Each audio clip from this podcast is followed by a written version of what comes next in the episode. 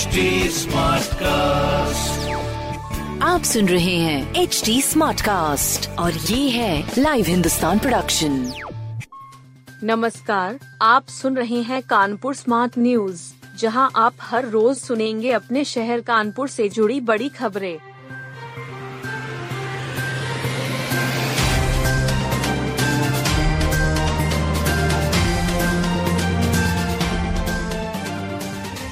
विधायक इरफान सोलंकी व भाई की जमानत पर सुनवाई अब उन्नीस दिसंबर को।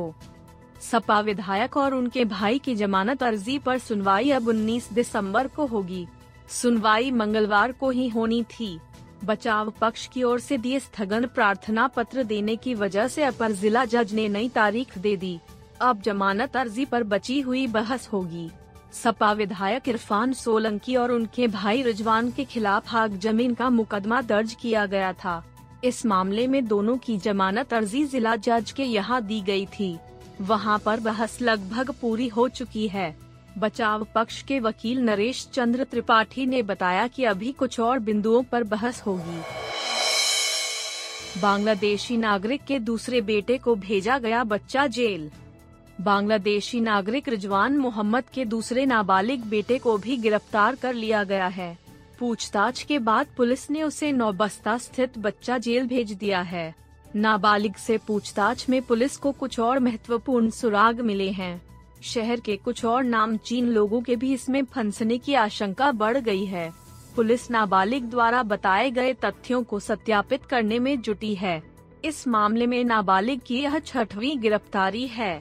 उसके परिवार के पांच सदस्यों को पहले पुलिस गिरफ्तार कर जेल भेज चुकी है।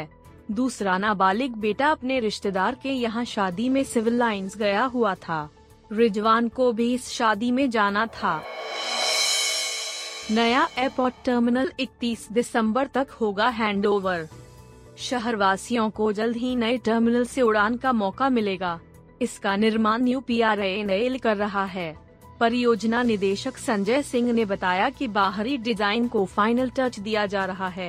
एयरपोर्ट अथॉरिटी के क्षेत्रीय कार्यकारी निदेशक राजेश नीलकंठ शिंदे ने इसका अवलोकन किया। यूपीआरएनएल ने उन्होंने बताया कि इकतीस दिसंबर दो हज़ार बाईस को नया टर्मिनल अथॉरिटी को सुपुर्द कर दिया जाएगा। राजेश शिंदे ने नए साल में कानपुर से अन्य शहरों की नई फ्लाइटों का शेड्यूल बनाने का निर्देश दिया है। एयरपोर्ट चालू होने के साथ नई फ्लाइटें और शुरू करने की तैयारी है। उन्होंने कहा कि कानपुर का एयरपोर्ट महत्वाकांक्षी योजनाओं में शामिल है।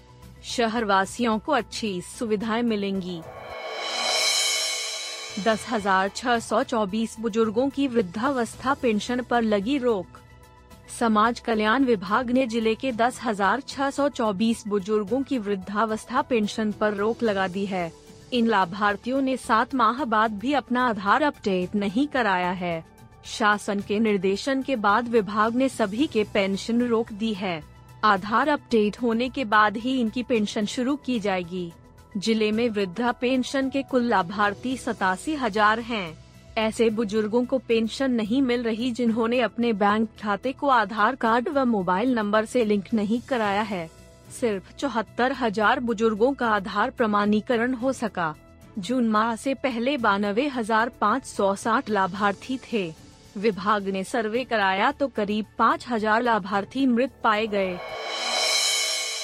एचबीटीयू में तीन काउंसिलिंग के बाद भी भर सकी सिर्फ दो सीटें। एचबीटीयू में तीन काउंसिलिंग और दो स्पॉट काउंसिलिंग हो चुकी है। इसके बाद भी लेदर टेक्नोलॉजी और बायोकेमिकल टेक्नोलॉजी में सिर्फ दो दो सीटें भरी हैं। लगातार प्रयास के बावजूद दाखिला न होने से विश्वविद्यालय अब प्रवेश की प्रक्रिया बंद करने की तैयारी कर रहा है। विश्वविद्यालय प्रशासन ने इन दोनों पाठ्यक्रम को लेकर नए सिरे से मंथन करना शुरू कर दिया है। पिछले दो माह से इंजीनियरिंग की तेरह ब्रांचों की नौ सौ बारह सीटों के लिए दाखिले की प्रक्रिया चल रही है। प्रवेश जेईई मेंस स्कोर के आधार पर हो रहे हैं। कभी प्रदेश के नंबर एक तकनीकी संस्थानों में रहे एचबीटीयू की स्थिति इस साल काफी खराब है।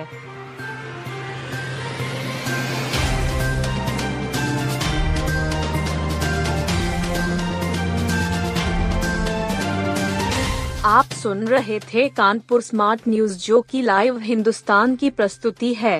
इस पॉडकास्ट पर अपडेटेड रहने के लिए आप हमें फेसबुक, इंस्टाग्राम, ट्विटर और यूट्यूब पर फॉलो कर सकते हैं। हमारा हैंडल है at the rate H D smart cast. ऐसे और पॉडकास्ट सुनने के लिए log on to W W W dot H D smart cast dot com. आप सुन रहे हैं एच डी स्मार्ट कास्ट और ये था live Hindustan production H D smart cast.